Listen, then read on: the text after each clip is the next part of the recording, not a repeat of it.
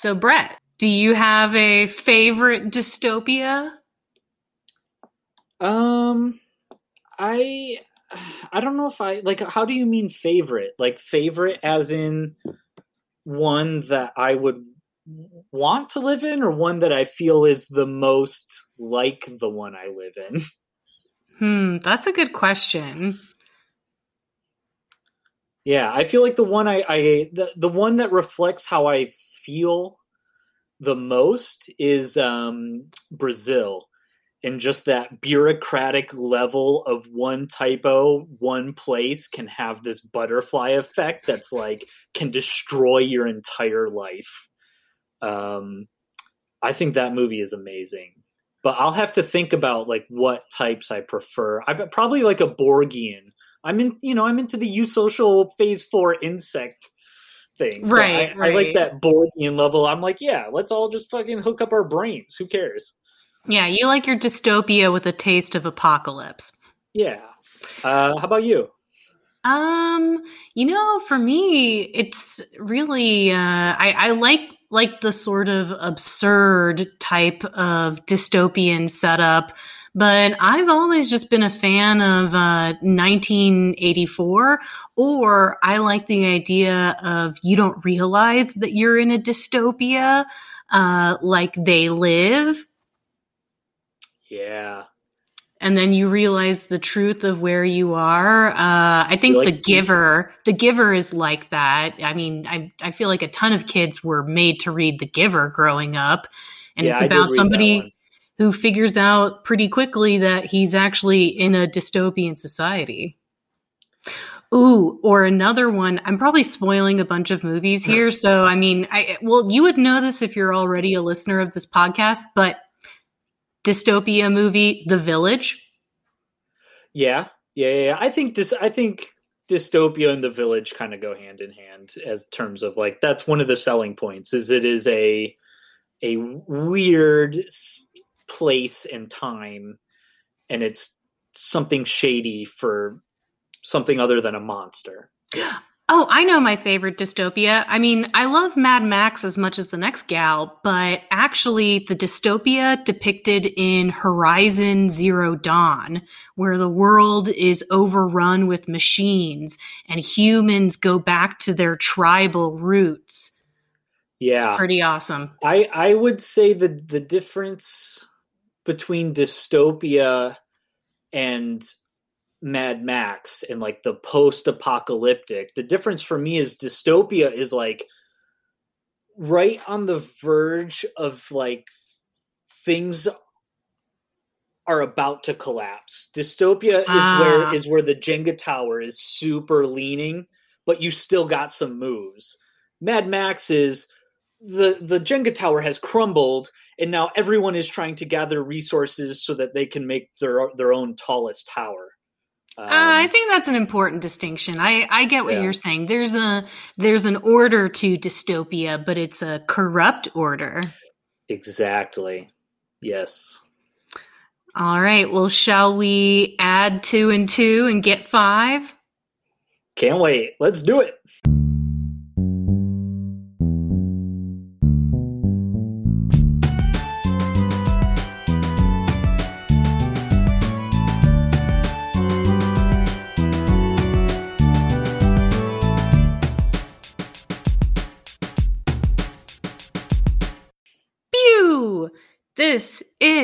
Necromancer. Necromancer. My name is Shira, and I'm a fan of romantic comedies. My name is Brett, and I am a fan of horror movies. If this is your first time listening to Necromancer, you should know that each week we pick a horror movie or a romance movie based on a theme, and then what do we do? We flip flop those movies and we turn the horror into a romance and the romance into a horror. Today's topic is dystopia. Yes, and I am so excited. I am too. I I feel like these these two movies were a lot of fun. I think they they had two very different takes on dystopia, and I also think that both of these movies are perfect representations of our individual tastes in movies. I think that you and I like some really popular movies and and I think that we're not snobs when it comes to the movies we like, but there are just some movies out there that are so peculiar that you kind of feel like you could be the only person in that theater watching that movie and loving it. Uh, and I could see that situation for both of these movies where you would be the only guy at the middle, the matinee showing of Split Second, and you're just loving it. Or I'm at a at a showing at the draft house of the lobster and I'm laughing at all the moments where people aren't saying anything. yeah. I have to say one of my best movie theater experiences was going to Fantastic Fest and just being like I volunteered there. So at the end of the night, you get to go watch whatever movie is playing last. Like you have, you know, you ask permission, but normally they're like, "Yeah, that's fine. It's the last movie of the night. Go, go for it." But you still have to like you have they they basically pick the movie for you. Um, and so there was one where I was like, "Hey, I'll just take whatever movie's open," and they're like, "All right, go see this movie called One Cut of the Dead." And I went to go see it, and I have not recommended it as a love bite because I'm I'm I'm saving on, onto this movie for a special occasion, like a two year anniversary or something, like a big a, a big milestone moment. Because after that movie ended, pretty much no one in the in the theater knew what it was. But after the movie ended, everyone just looked to the person next to them and was like, "Yeah, we're on the same page that movie fucking kicked ass. And I never talk to strangers in movies like that, but I turned to the guy next to me and I said, Holy crap, did you just see the same movie that I saw? And he went, Holy crap, that was amazing. Like, you know what I mean? So, yeah, when you can get a whole theater full of those people all together, when you can get a theater full of Bretts, that's a good time. But um I've never been to a theater full of Shiras. Like my experience is kind of the opposite. So I've mentioned to you before, I'm a big fan of Jim Hosking. And mm-hmm. I went to go see The Greasy Strangler in theaters. And I thought this movie was hilarious. And I think I've mentioned it in a love bite previously, an evening with Beverly Luff Linn also hilarious. But when I went to go see the movie, it was crickets. And I was the only one laughing hysterically at this movie. And I felt like a total creep because there were, there was only one me in that theater. And I, I wish I'd gotten to see that movie with someone who is like, I get it. I'm into this same kind of manic, absurd energy. Yeah, I hear you because I have been the one person in a theater who's thoroughly enjoyed something that clearly everyone else is snoozing through. but um, yeah, I don't know what the equivalent is, but yeah, Fantastic Fest. That was one of the reasons why I moved to Austin. Was like I heard reviews about these movies like John Wick and Dredd, just these glowing reviews, and I'm like, these movies aren't going to be that good. And then like and 20, then, 20 minutes into both movies, I'm like, holy shit, the hype is real. Buckle up. We're, you know, hold on to your lug nuts. It's time for an overhaul. Like, yeah. So, yeah. I think that's fair. So, question for our first half episodes only which movie do you want to start with? I'm ready to just go right out of the gate with uh, Split Second. Yeah, let's do it. Let let's get into it. Uh, Rutger, I hardly know her. so tell me about Split Second and how you got to this movie because it was you who suggested Dystopia, and I imagine so that we could watch Split Second. Yeah. Uh, so yeah, I, I, talk about Eastern movies with uh, a coworker of mine. And so, if you listen to the podcast regularly, you know that I recently suggested Man with the Iron Fist, which is the RZA's directorial debut, which is a kung fu movie. So I asked my coworker, "Hey, have you seen this movie?" And he said, "No." And of course, anytime we talk about Eastern cinema, Zatoichi gets brought up.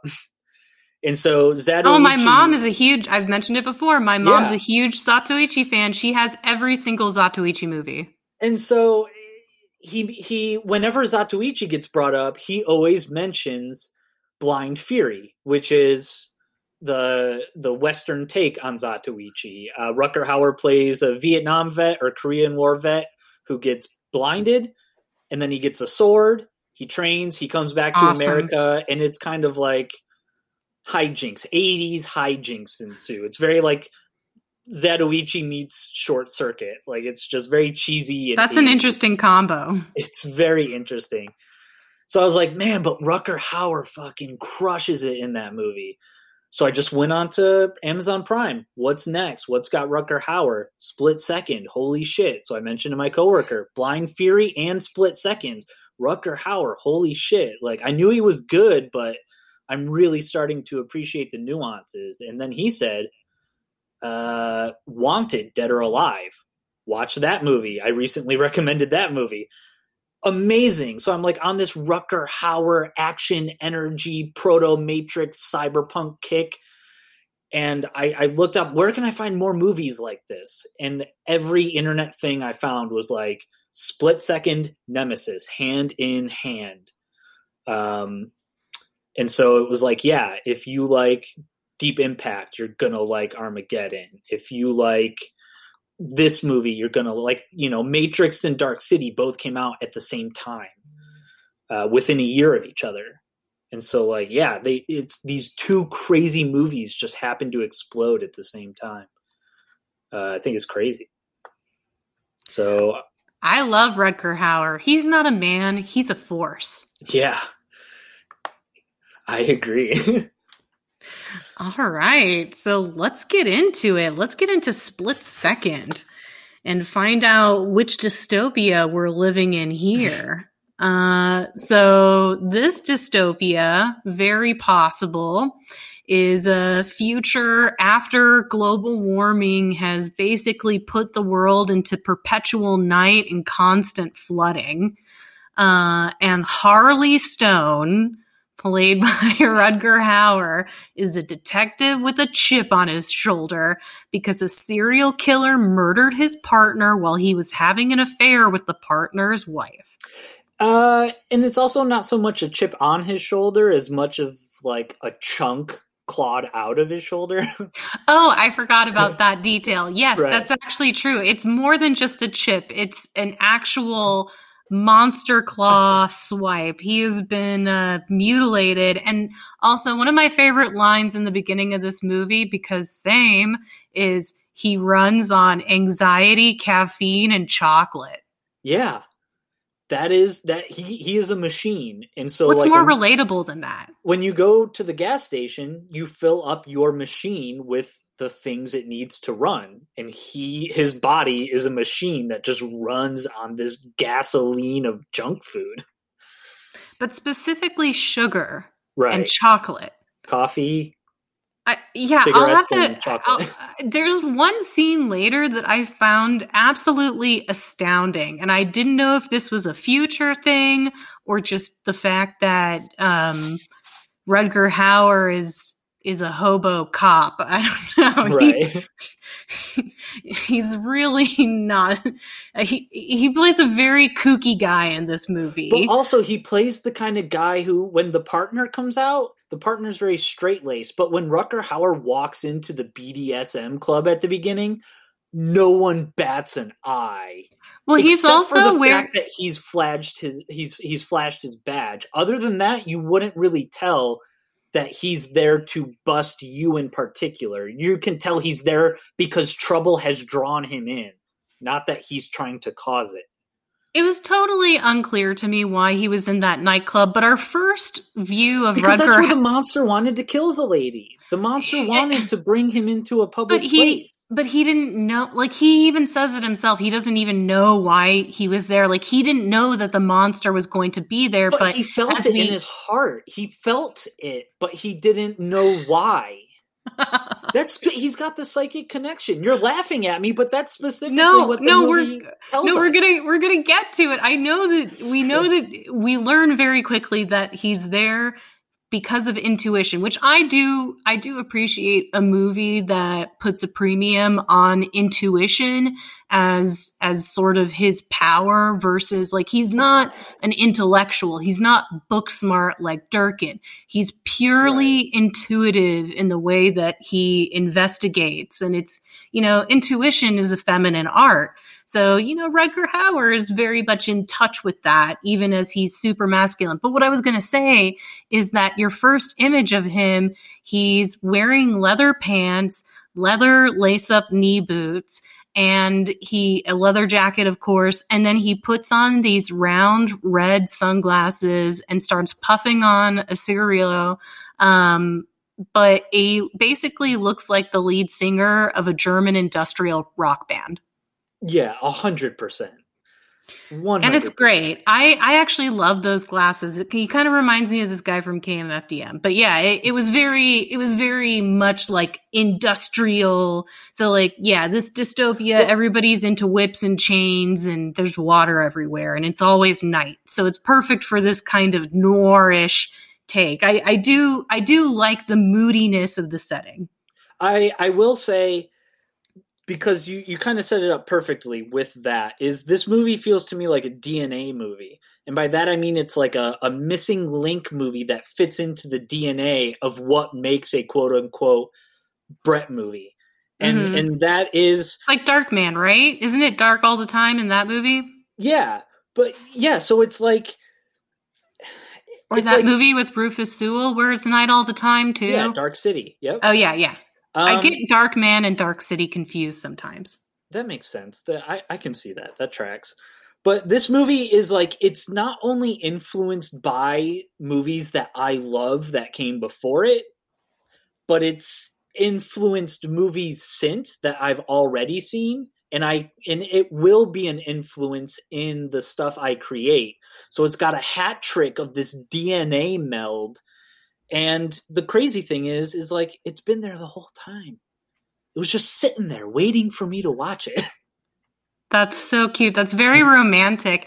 And I do think that later in this movie, you'll see that there's something that would, will, I think it'll be immediately recognizable or you would get, you would feel this reference uh, for anybody like comic fans or Venom fans um, just to, to tease what we're yeah. getting into here. Um, anyway, so Harley Stone dressed up to go to the BDSM club. Uh, the killer that killed his partner hasn't struck in years, I believe. But then on this night, uh, it happens that the killer slays a woman in the bathroom and writes in blood on the mirror, I'm back. Awesome. And then Stone goes outside to find the killer because he's able to hear his heartbeat. I don't know if that's just like psychically he can hear the heartbeat, um, but he can't find them. So then later, the police assign Dick Durkin, a risk assessing crime profiler, to Stone as a partner, thus beginning their buddy cop relationship, which I turned romantic in my remake, by the way.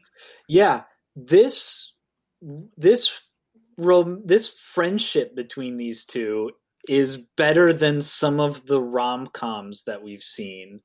I um, wouldn't go that far. You're allowed to say that, but I'm not going to say that. I didn't but- say all.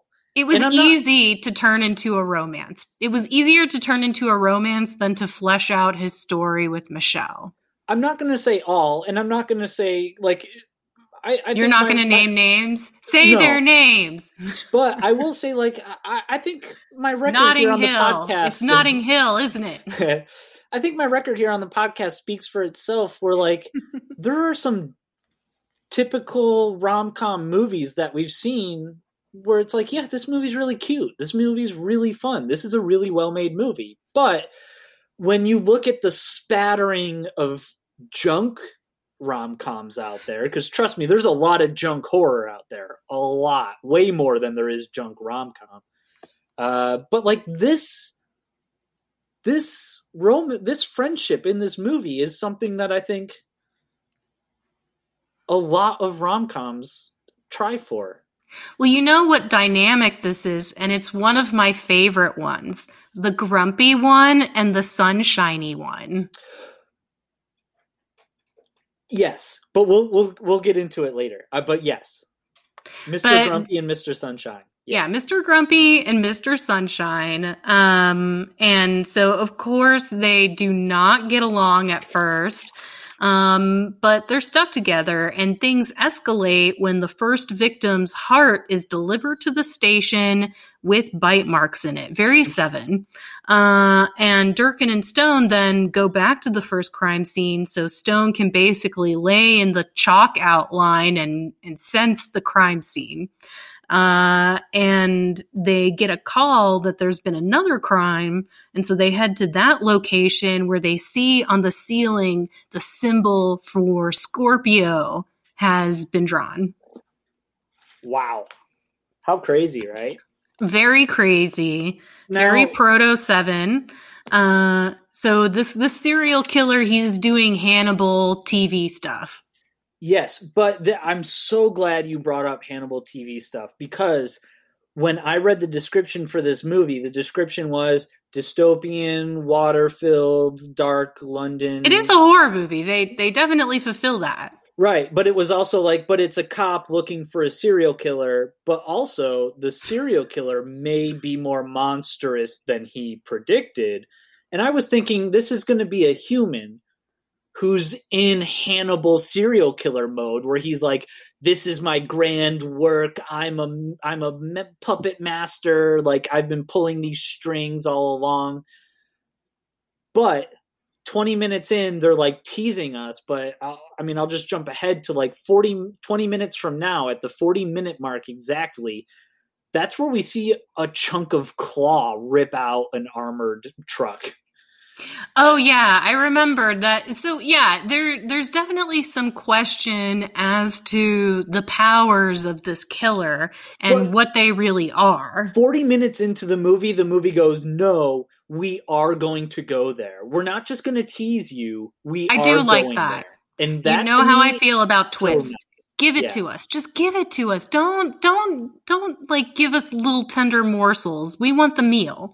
Right. Uh and and they do. They take a bite out of this movie pretty quickly. I think that you really see where things are going when um what is it when Stone presents to Durkin that plaster of the bite marks and he's like, "Does yes. this look human to you?" I thought that was like that is such a great use of B cheesy genre very stuff. Like because how how the hell do you get that that specific kind of casting out of that bite mark? Like i just it, if someone saw that they would think there's no way. This is crazy. You did something wrong. But he holds it around in his pocket like this is proof that this crazy ass monster is out there and i need to stop it Oh, Rutger's gone full Ahab and Moby Dick here. He's he's obsessed yeah. with hunting the the monster, and and remember, he's psychically linked with the monster, so he can feel his presence and hear his heartbeats. Um, so then Stone runs into Michelle, played by Kim Cattrall, in Ooh. one of those. What is it with women in dystopias wearing bobs? Why do all women in the future? Have bobs. I don't understand this impulse of movies to be shorthand for futuristic lady is that haircut. I don't have an answer for you, but that sounds like something that could be like a YouTube video essay that like someone could break it down and go like, yeah, this is why dystopian women all have bobs. I'm just floating it out there into the internet. Pop detective, if this gets to you, figure it out for me. Why all women in the future have bobs. Um, but anyway, so Michelle is there. They go home together, but they just chit chat and we get to see Stone's apartment. And it's just such a scary place. Like, you know, you think about things that you don't want to go back to a guy's house and see, like his mattress on the floor. But we're way beyond that with uh, Stone's apartment it's just filled with bags of old chocolate in the fridge and pigeons and rats everywhere. Well, and- also he keeps his gun in a fridge. Yeah, that right? and he also has a curio cabinet or something like that where he also has more guns and ammo. Uh, so his place is just insane. Um, but uh, you know, Michelle's into it. Um, and then the next day, Stone goes with Durkin to get some breakfast. And while they're gone, the steer, the serial killer, that's when he rips into the trunk to get the guns and stalks up to Stone's apartment while Michelle is taking a shower. Now, right before Michelle takes a shower, she's wandering around his apartment and on the wall of his fridge, I think, are chocolates yeah. stuck to the wall in a heart shape and then she just takes one off the wall and eats it. And I'm confused is this a future thing or did he really take like did he really take the cookies and stick them to the wall and she thought, "Okay, cool. I'll eat one." My best guess is I'm that, obsessed you know, with this scene by the way. It's yeah, my best guess is you know how in Blade Runner there's a very big fusion between Eastern and Western, and he eats noodles. Rick Deckard eats noodles all the time. My best guess is that this is.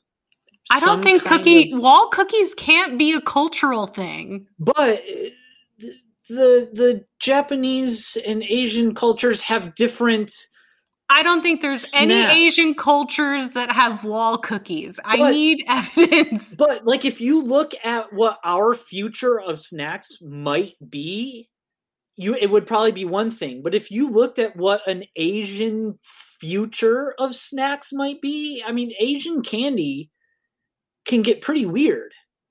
I've had some weird, fun Asian candy, right? Like you open up these things and the and chocolate mix powders and together, and, and like, yeah, there, there's lots of interactive things, but it just looks like he took those cookies that he eats every day and stuck them to the wall, and then I she agree. ate one. It is endlessly fascinating that that was I- a, a, a creative choice that was that they Oh, specifically went out of their way to make.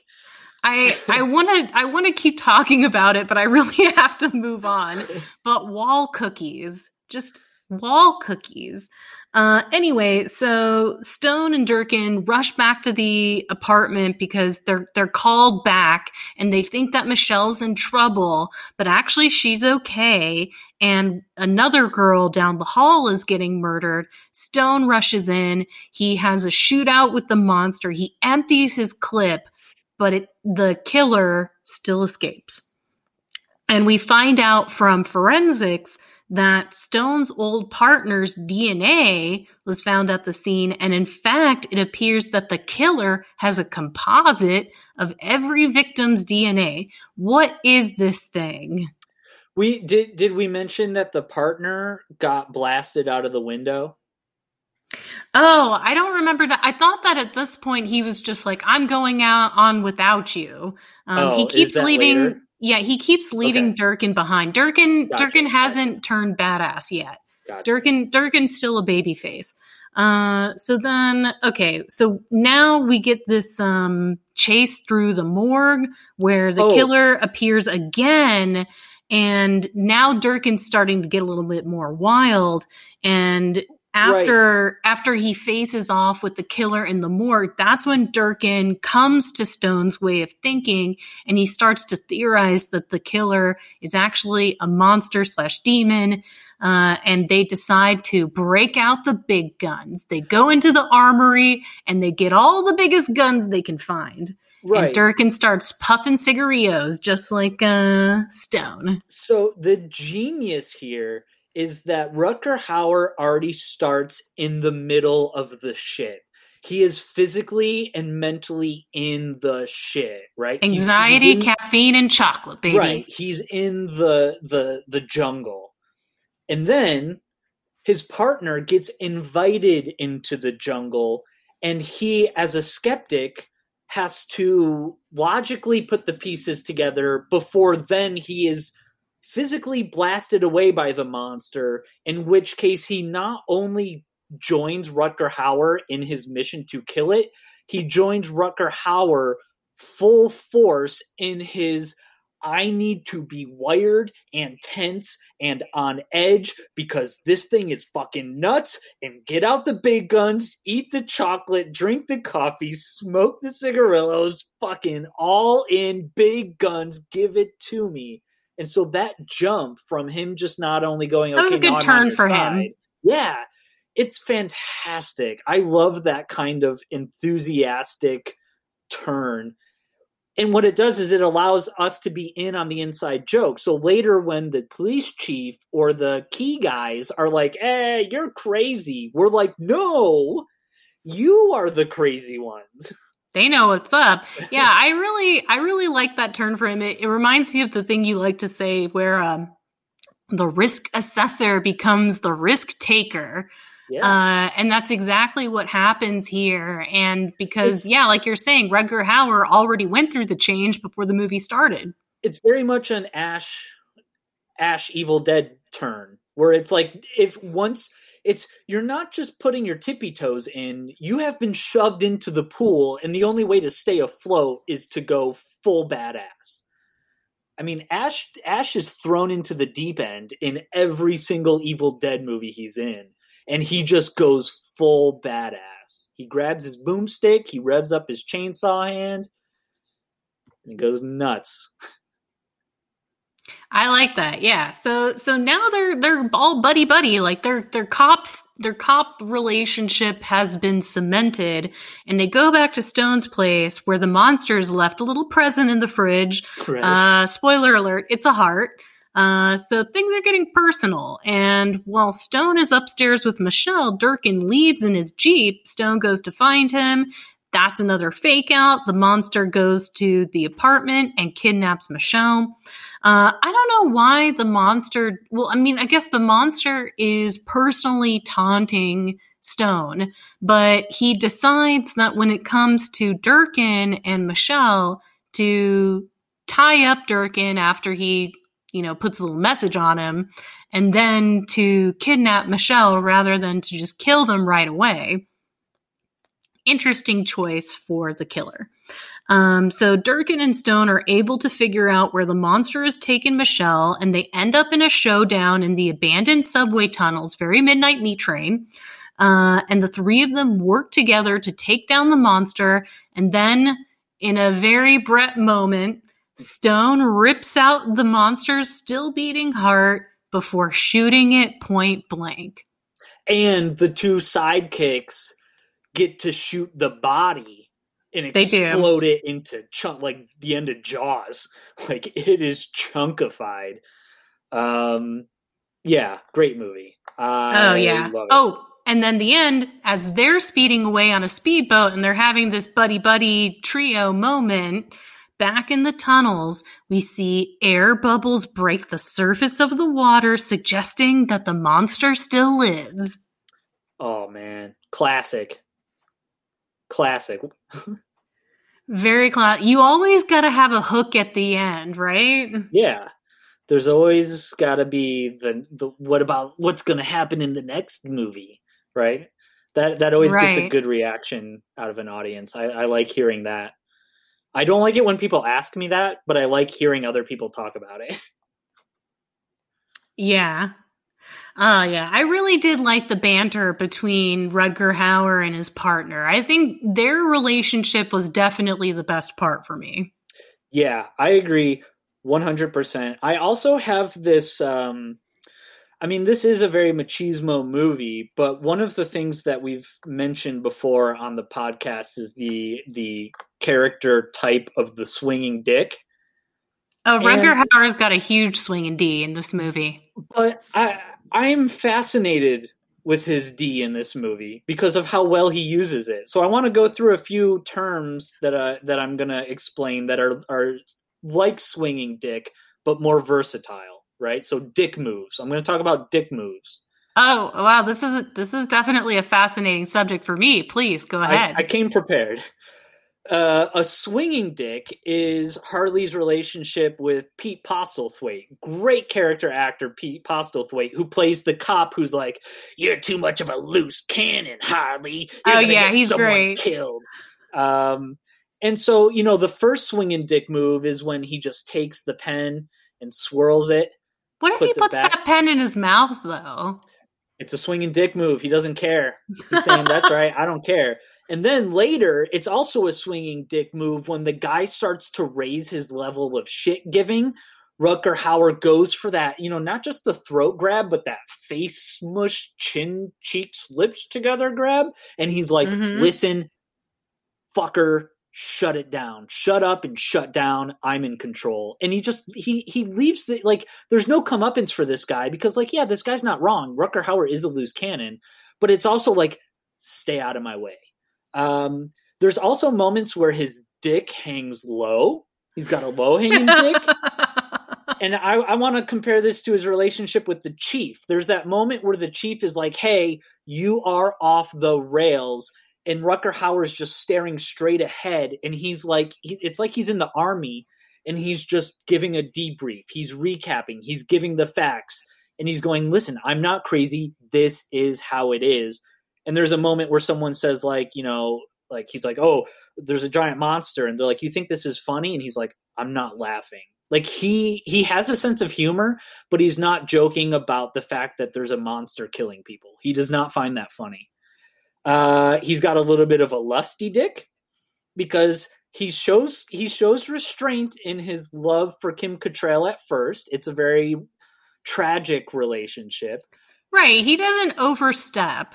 But then in, a moment of weakness, he releases some of that tension to give her a quick kiss to say, Hey, you almost died. I have to give you a quick kiss. Wow, that was crazy. There, there's nothing behind this other than just I need to express how much I care for you.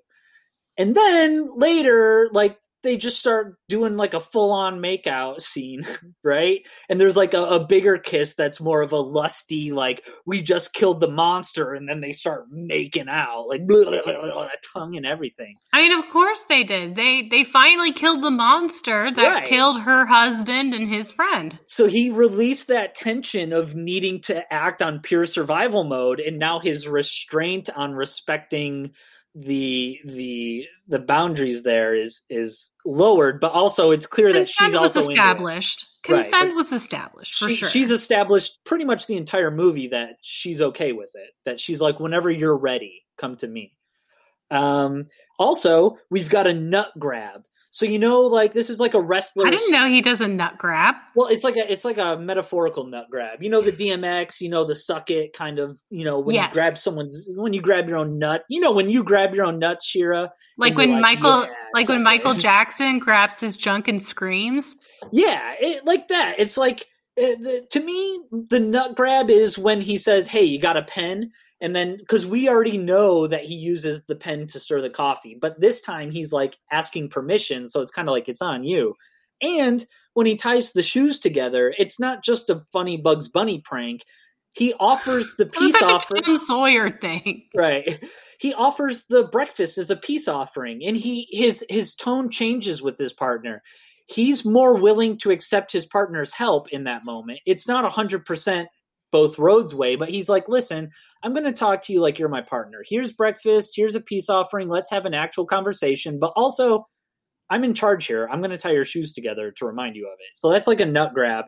And then there's the ball itch, which is when he when he shoots the rat off of his partner's shoulders and leaves that giant hole behind.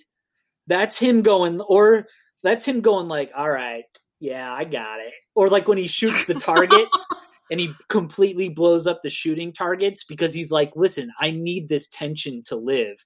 He's like scratching his balls. He's like, yeah, I still got it. And then the last one, maybe my favorite, is the helicopter dick. like spinning the dick around. And that to me is like Arnold or Stallone, like the 80s. Does it one... lift them off the ground? Yes, that is that is their primary mode of transportation. Uh, to me, this is like 80s cheesy one liners where when he says, this could, this might not just be a demon raised from hell, this might be Satan himself. Well, Satan's in deep shit. Like, just imagine Rutger Hauer like spinning his dick and going like, "Yeah, let's go!" And like, I can fly- see it now. Flying to meet the monster, like that. That's kind of like a um, who's who's the guy who did China Illinois? Brad Neely. Like, oh, I, I love Brad Neely. I could see I could see Baby Cakes flying with his dick, tail style, to go fight a crazy magic psychic monster. You know what I mean? Like, I know exactly what you mean. Satan's in deep shit. So yeah, I thought this movie was very machismo, and by that I mean lots of dick metaphors in there. I really want you to continue to use these terms going forward. Like, if you spot them in the future movies we watch, don't hesitate to call them out. I want to know about every helicopter dick moment going forward. And if I spot one, I will definitely say something because that's not a term I'm forgetting. And yeah, I, I like that I've learned terms like Bellamy and that's the one that sticks out the most. But other rom com terms for different kinds of Grumpy Sunshine. We just yeah. talked about that one. Um. Also, I do want to talk about one or two other things. Uh, just this idea of the water rising in the post in in that dystopian sense, where we are almost at a level of water world type. Po- like the difference. It's a half in water world. It's right, like it's, Venice it's like the difference between dystopia and post apocalyptic that I mentioned. It's like one is like we can still live in cities, and the other is there is only water and that's all there is. Um, and so that kind of has this idea that water is inescapable. You can never escape the fear of danger and death. Then there's a cool moment where they're at like a door for the bathroom and water starts rushing out. So now it's like the water, right, is more of an imminent threat. And then you've got the ring of light in the water, and now they physically are in the immediate water is the immediate danger area, and they can't break the light, and they have to electrocute the water to kill the monster. I just like that to me is just as good as anything that like an Oscar movie metaphor is doing. Yes, it's in a cheap B movie, sci-fi, silly movie where Rutger Hauer survives on coffee, candy, and uh, chocolate and cigarettes. But you know what I mean? That level of care shows like that's the difference between a good B movie and a poor B movie. Fair enough. I I just I I'm just fascinated by your passion for Split Second. I I enjoyed it, but the fire doesn't burn in me like it does in you. But also, here's the other difference: is I probably would have enjoyed it and just come off as enthusiastic if I had watched it once. But because I watched it once and then was like, I want to talk about it on the podcast, I watched it twice. So again, you've got that fifth element level Brett movie. The movie is for a fan of this movie. So you came yes. into the movie not knowing what you were getting into. I came into the movie for the podcast knowing 100% what I was getting into. That's a good point. I think that definitely if I had watched The Lobster twice, I, I'm sure that I would have a lot more to say about it because it's a pretty yeah. richly layered movie. Um, oh my god, I sound so pedantic. Um, but but, I, I but, but it but it's true. It, it's I'm not I'm not lying. Uh, but yeah, we we do have to to get this uh this dog and pony show on the road though. So I have to ask you the question. It might be an impossible question given how much you enjoyed this movie, but who did you have a crush on? Uh, did should... it change between viewings?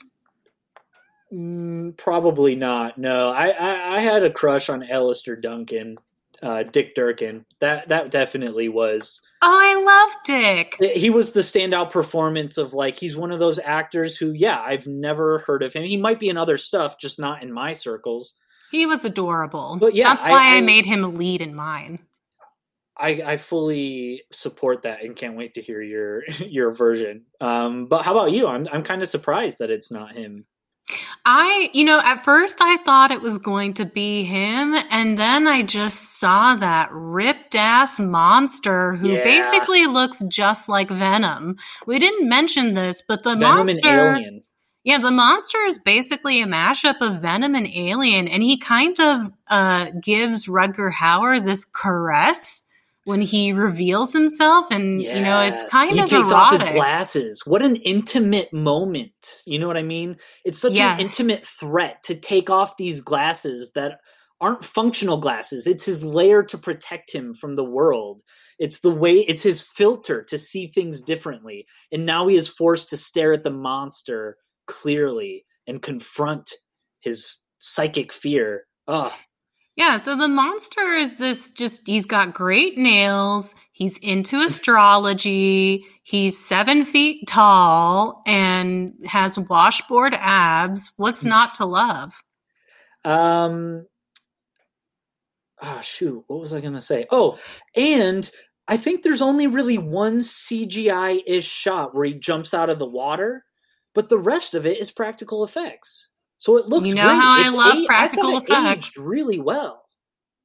He looks cool. They, yeah. I mean, I don't know who they got to wear the monster suit, but he's he's big and tall, and he, he looked great.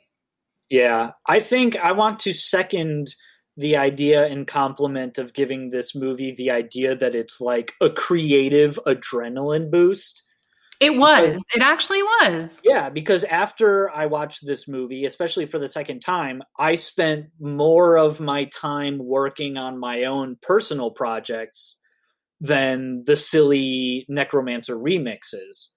Um, so I I made more progress in my own work which took away the time that I, I had to do for the podcast. But because of that, because I took the Roger Corman approach, which was 15 minutes, go get it done, it actually turned out pretty fun. Nice. I'm glad that it gave you the creative juice. Yeah. Uh, so, who should go first? I think you should go first because I want to hear more about Dirk Dick Durkin. Uh, Dick, the the romance between Harley Stone and Dick Durkin that was meant to be. Uh, I called my movie a second of sunshine, but I'm oh. open to changes. Uh, and it's kind of it's like a romantic version of Hot Fuzz. Okay. Off the top of my head, just the the sunshine second kind of like the golden hour, maybe. I don't know. We'll we'll hold on Ooh. to it in our back pocket. Oh yeah, no, and maybe as as you hear the movie, you'll have ideas for what what the uh, the actual title should be versus the working title. uh, so we've got Harley Stone. He's a hard bitten cop who receives a rude awakening when he's transferred from London to a cozy English village after he makes the mistake of sleeping with his chief's wife. Ugh.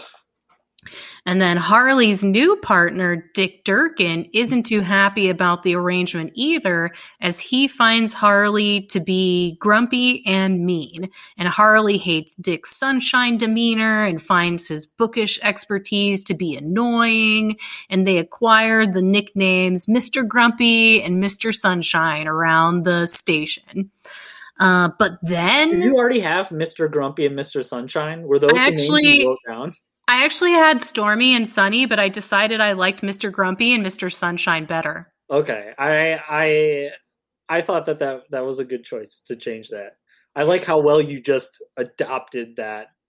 Oh well, when I heard it, I was like, "Oh yeah. my god, that's so much better than Stormy and Sunny." It sounds so cute. Mr. Grumpy and Mr. Yeah. Sunshine are here, and you can just imagine their coworkers making fun of them. Right, perfect. Um, but then Harley and Dick come upon a gruesome crime scene. This is a Shira movie, Brett. Did you think I would do it any other way? Oh my god. When the moment the lobster started and I was like, holy shit, this movie is gonna like the more the the violence in the movie escalated, the more I was like, this movie was written for Shira. It really was. But you see, the thing is, like, I don't like torture porn. I don't like misery. I like people to experience pain and suffering and hope for love anyway. And to, to find these pockets of happiness or this will to innocently survive and, and hope that the next day is going to be better.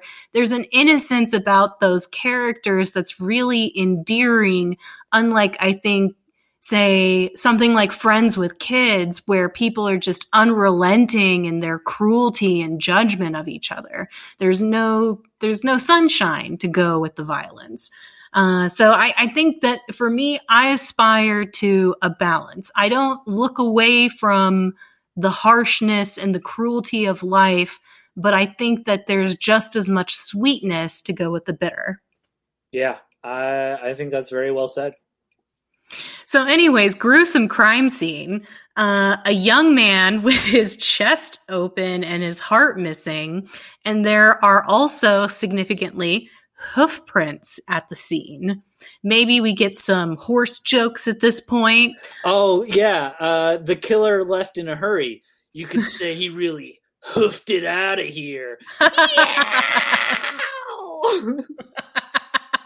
uh, people can't see the fact that you slid your glasses up at that moment yeah, to be very my, CSI. Uh, yeah, it I put on my Miami sunglasses. Yeah, you were very Caruso in that moment. Um, so this case kind of brings them together because they they start to get over their mutual dislike as they solve what's happening uh, because they they find a second person with no heart after the fir- first, and the same thing, hoof prints at the scene. Uh, and maybe at this point, because Durkin's the sweet one, he starts to fall for Stone because he learns that there's more to Stone than just his t- tough exterior, like how Stone loves sweets. He really loves sugar and cupcakes and cookies and chocolate. Uh, and maybe Durkin at some point while they're up all night looking at evidence, he gives Stone a massage and it, it's like a sexy touch. Uh, and maybe Stone drops at this point or some point that he's actually bisexual bisexual representation for the win. I loved uh, in the lobster that they were like, uh, no, you can't be bisexual in our society.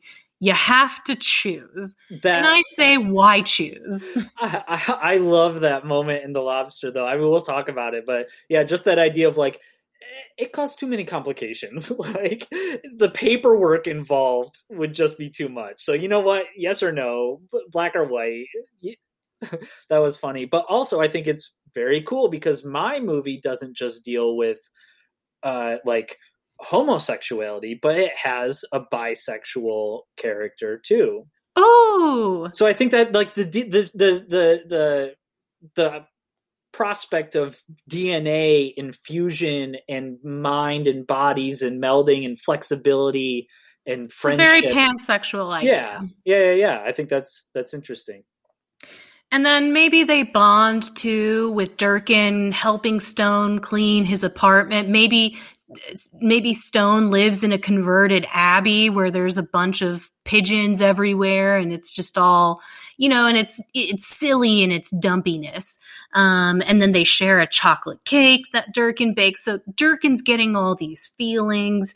Uh, but then the next day, after their playful night together, Durkin overhears Stone mocking him to the other policemen, particularly Durkin's theory that the killer might be a puka, which is from Irish legend, a shape shifting horse demon. Uh, so Durkin then confronts Stone for being a douchebag, and Stone starts to feel terrible because he's starting to realize that Durkin knows his stuff, and Durkin yeah. may seem like a pushover, but he confronts him and he stands up for himself. And a man like Stone with a long hanging dick, he respects this kind of thing, and he finds he's kind of attracted to this side of Durkin. Um, and he then finds out just how wrong he is when he finds one of the missing hearts with a big monster bite taken out of it. And that's when Stone I, realizes. I, I can just imagine someone holding up a plaster of like, we analyzed the bites of this heart. Here's what its mouth looks like. And it's just these big ass Mr. Ed teeth. yes, if it literally looks like a horse mouth, and he, he says, "Holy shit! Oh my god, Durkin was right the whole time." Right. And and he realizes, and, and so we get the third Oh. act rom com chase.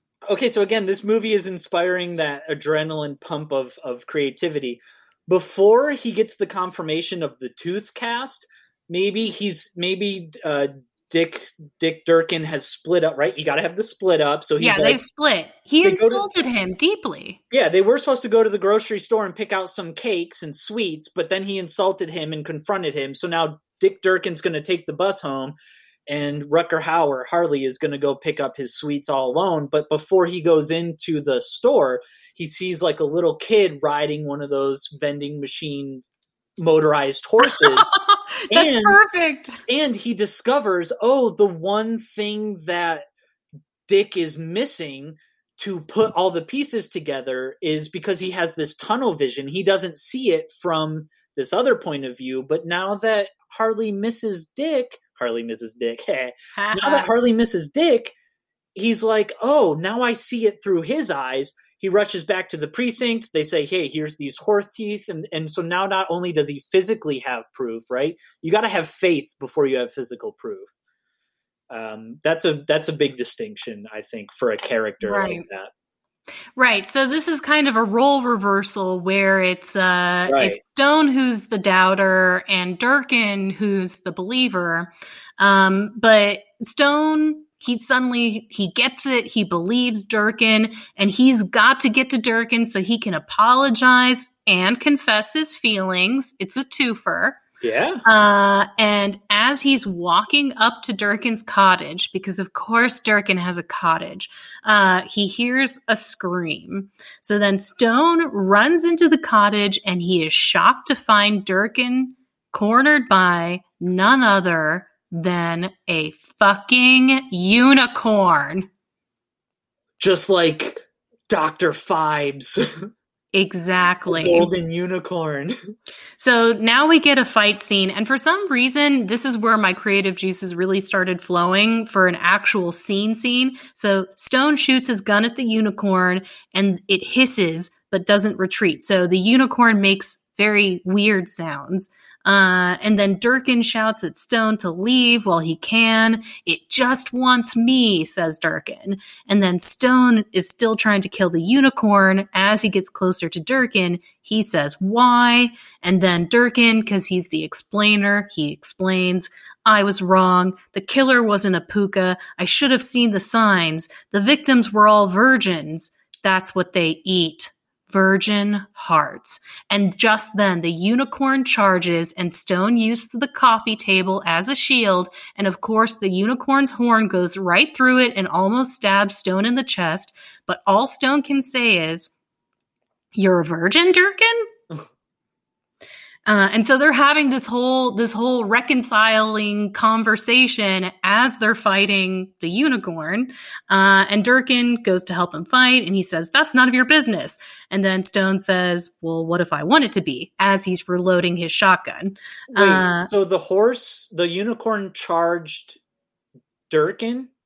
And So, so the unicorn had cornered Durkin, uh, and then Stone started firing at the unicorn. And by the time Stone got to Durkin, the unicorn began to charge, but then it was hit by Stone uses the coffee table and Right. So so what I'm saying is the the unicorn targets Durkin and then Stone pushes him out of the way with the table and and stops the attack.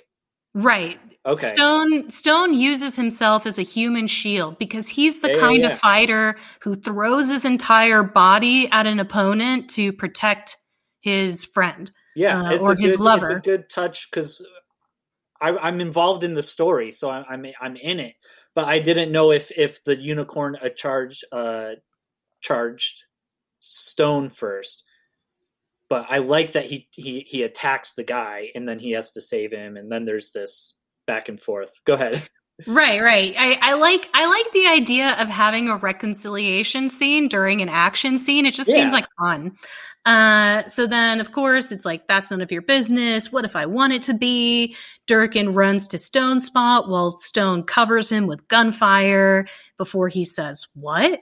And then Stone puts it very simply because he's Rutger Hauer and he's got that swing in D. He says, "I'm in love with you." as he uses himself as a human shield and manages to one shot kill the unicorn.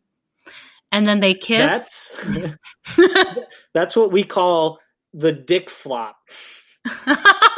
He's flopping it out there and saying, "Hey, if you want it, it's all yours, baby." it was definitely a dick flop moment. I can't argue with you there at all. Uh, and they kiss as rainbow colored unicorn blood rains down on them. And then when they break away, Stone says, I, I could workshop this, but he, maybe he said something like, How does nobody know how evil unicorns are? And maybe Durkin says something like, Oh, pro unicorn propaganda, I suppose. Uh, or I don't know, we, we'll workshop it. There, there Yeah, we'll has to workshop be.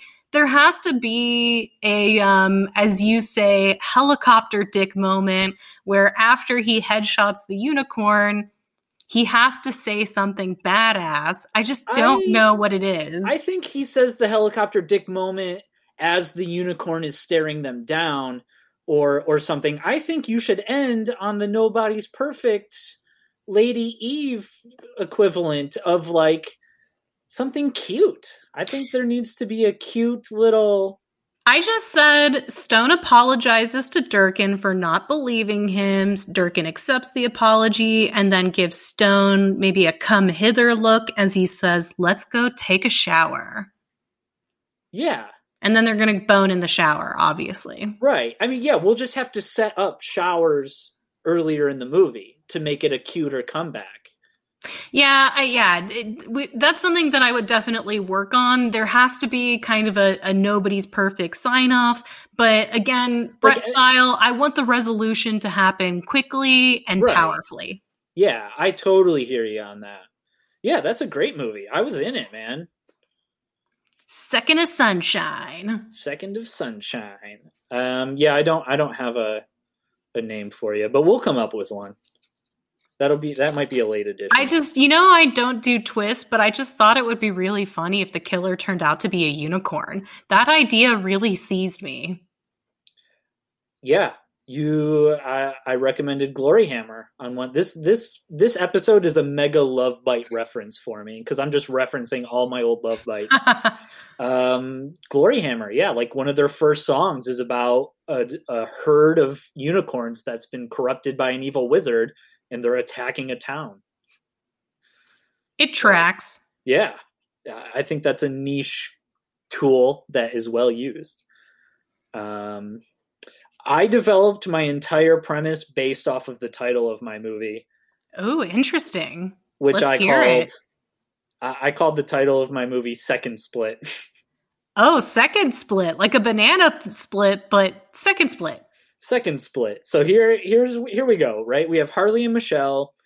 They are lovers, but they're in they're of course in this dystopia world, I guess. But um, they're lovers, but they they they seem to be more like an Elaine and Jerry, right? So like they get along really well and they're kind of romantic, but we see as the relationship dissipates but we cram all that into like a 10 minute up style sort of breakdown of the romance but it's I get not- what you're coming but from. it's it's in a positive light right it's not like like those marriage movies where you have to sit through two hours of a complete depressing breakdown of a relationship this is just wow, like hey, shots fired at Marriage Story. yeah, that's what I was thinking, even though I've never seen it. I didn't want to name names. Um, but yeah, so it's like that. So they split up, but it's totally amicable. They, they remain friends. And so I want to give them a reason for splitting up for for non sexual reasons, which is but it they pair up with a partner, right? So for Harley, I'm thinking maybe he's like a photographer at work. So I'm dropping the cop angle and he's a photographer and he has a, a muse who he spends more time with than his wife. Oh. But there's no there's no tension there because he's getting benefits from both his wife and his muse. It just so happens that the muse is providing more in a different way. And he's like, listen, I'm really getting good at photography. And in order to do that, I need to spend time with this other woman. So she says, you know, I'm actually into this other lifestyle. Like I'm into this very intimate lifestyle. I want to have like a cozy cabin in the woods somewhere and have 24/7 contact with one person who we just read from our collection of books and that's all we do is we read in the same room together and then we sip wine and talk about our day and and just one person for me all the way and so they can't have that together. So what she does is because Aww. this is the dystopian future, we've got this like Akira style, maybe sort of like animatronic stuffed animal butler companion. Oh, interesting. That's so kind of creepy. They've, they, we've got this like black mirror type weird butler companion, but it's not sexual, right? Like she's just like, I just want someone to spend time with. So she spends time with this robot who gives her companionship and it's in like a cute way. It's in a cuddly way. But but her her um her stuffed animal robot butler companion breaks down. It has like a software glitch and breaks oh. down. And his muse gets signed on by a different agency and so her contracts get warped and so he can no longer take pictures of her. So now they both don't have the thing that specifically caused them to split up. So they console in each other they get back together and now they go to this monster that's like a, a weird monster creature from split second and the monster is able to let them like suck on his fingers and so then they they Wait, have this. What what does sucking on his fingers do? Well, because if if she sucks on, does he have his, dick fingers? His, we can make it very H.R. Giger failing. yes. um, if she sucks on his right finger and he sucks on his left finger, the index finger, what that does is it creates this. You know how in Avatar they they hook their braids up together. It creates oh, yeah. this Avatar Cronenbergian naked lunch physical DNA swap um uh, demolition man you know in demolition man how they have sex with the headsets like it, it creates this oh yeah thing. barbarella too where yeah. they just stare at each other so it's like now they're able to communicate their wants and needs together and work out the problems together because they don't have these third party temptations pulling them away but also they have this psychic connection to boost and amplify their um their connection to each other. So now we so go So they're in a polyamorous relationship with Venom. No, he's just like a therapist. He's he's just like a, a one and done, hey, I provide this service, here you go. And then they deal. merge. And then they, they have a very good so basically they become the super couple. Now, here's where things really kick off, and we're getting into Hitcher style. Every 20 minutes, we're going there. The the the stuffed animal butler companion factory has a hiccup, and her robot reboots Westworld style into the body of another like teddy bear, and then the teddy bear becomes obsessed with I need to provide Michelle comfort and his way of doing that is very AI dystopian. Uh, I am uh, I robot level of like I need to kidnap her, put her in a dollhouse, and give her this specific desire of a cabin in the woods with no one around in this completely intimate companionship. So the teddy bear kidnaps Michelle and takes her away, and Rutger Hauer is now forced into this red tape bureaucracy where he has to take a picture of his muse with a certain rare animal because we all know in dystopias like blade runner animals are rare So now he's got to go on a goose chase around the city, finding this rare animal to cap to photograph, and she's got to find clues as to where this cabin in the woods is. But the thing is, they're psychically connected. So now Oh. they get to help each other and give each other clues, you know, like leaving little notes here and there. But instead of leaving written notes, they leave little psychic notes. Like maybe she leaves him candies with different, like, you know, coconut, like, oh, she must be in a tropical place, something like that. Um, and then at the end, he gets the animal, he saves her, all is happy, they beat the bad guys, they win. Like, boom. That's it. That's all I got for you but just this idea of like breaking up coming together being even stronger and then having that second split up that's forced but that second split up actually draws you closer together because now you're not just physically connected you're psychically and spiritually connected. You're communicating via a distance. Um, so nothing can pull them apart.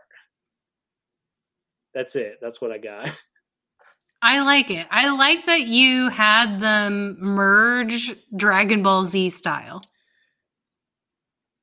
Wait, no, they don't Oh physically wait, they don't merge physically bodies. merge.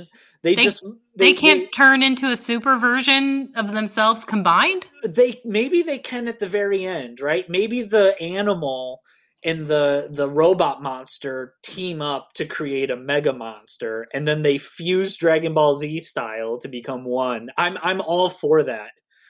But I was thinking they just have a psychic telepathic connection, like Ah, okay, like okay. they're the ultimate couple because it's like your name. wait, wait, wait. No, no, no, it's like Nick and Nora. I wrote this down in my in my notes. It's like Nick and Nora. You know how Nick and Nora seem to have this psychic connection?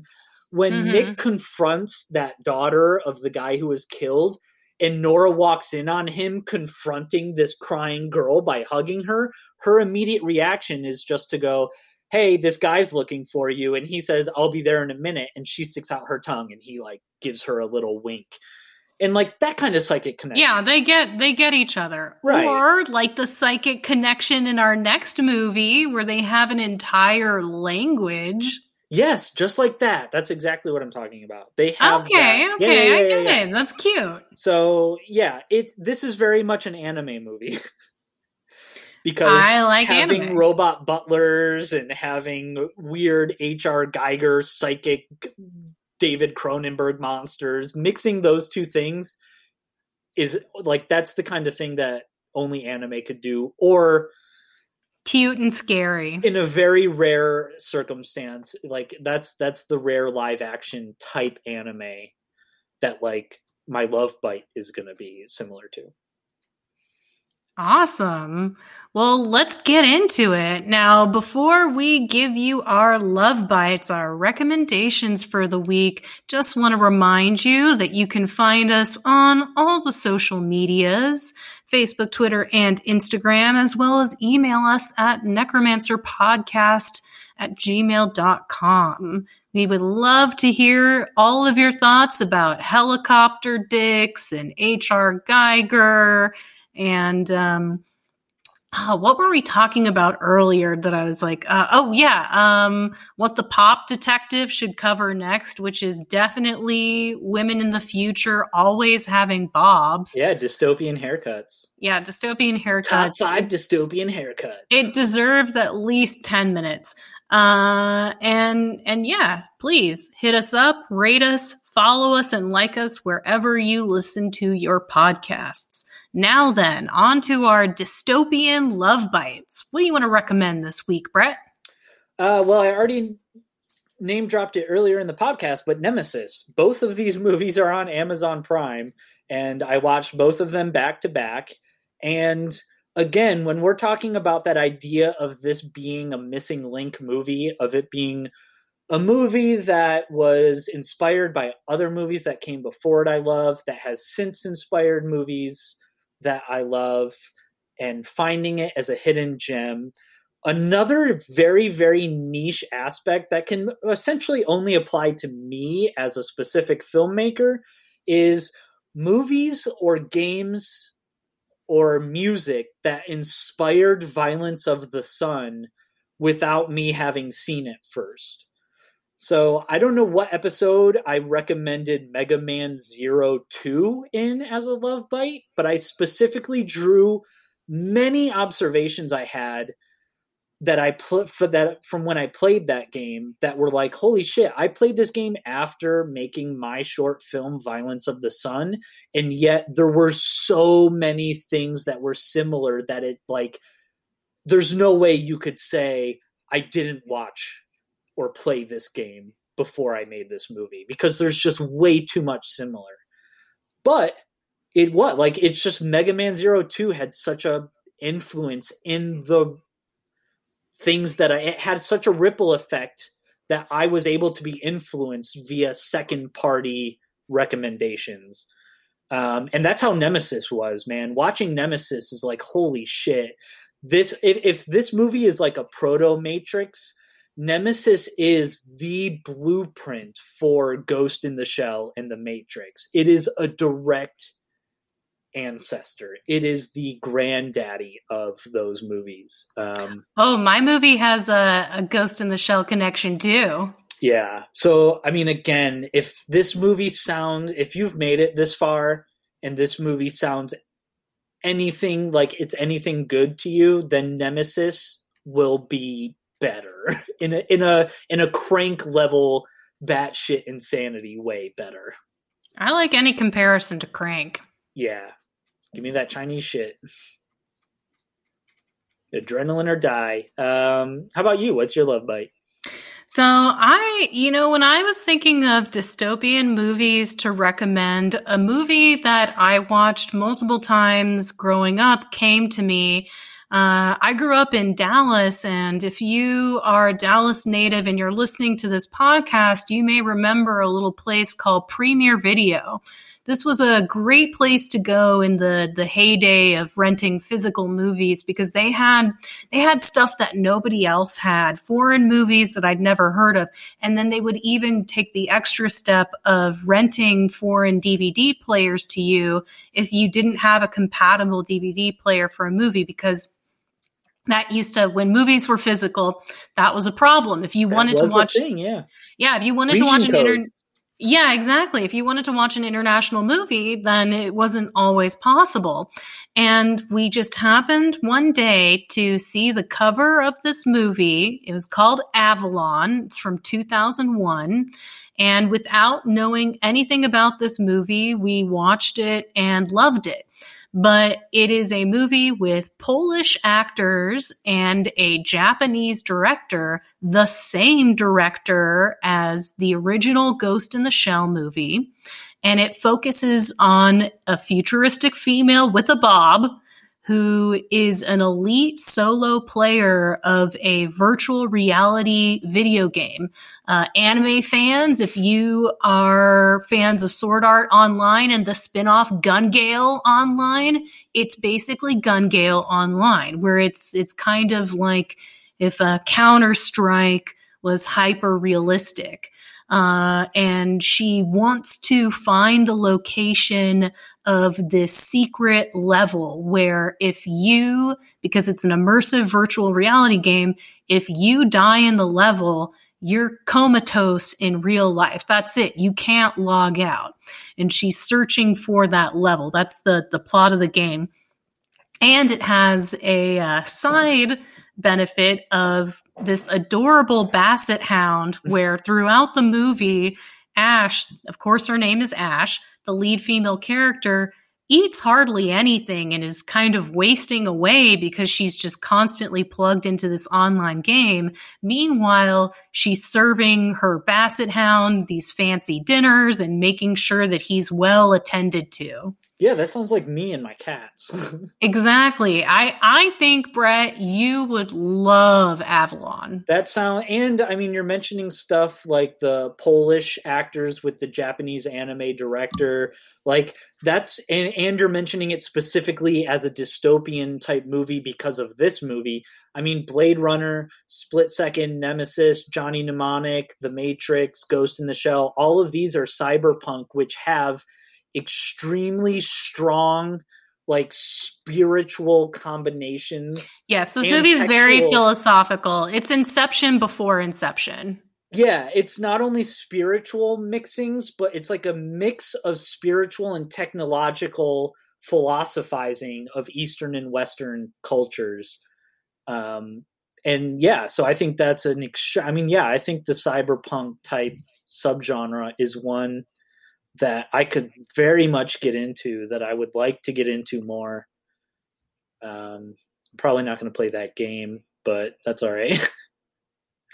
I'll take Horizon Zero Dawn over Cyberpunk 2077 I, I definitely would. Uh, I like third yeah. party. I like third person shooters. I don't like that first person stuff.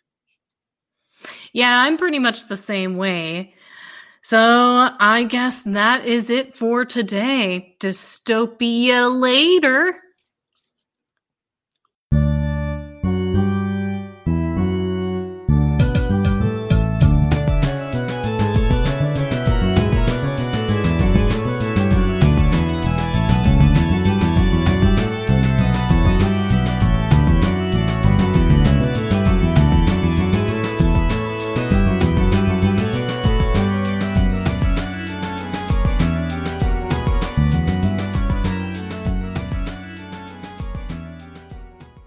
Necromancer is produced by Brett Dorman and Shira Moore. The theme song is Symphonia 3 by Kevin MacLeod on the album Oddities.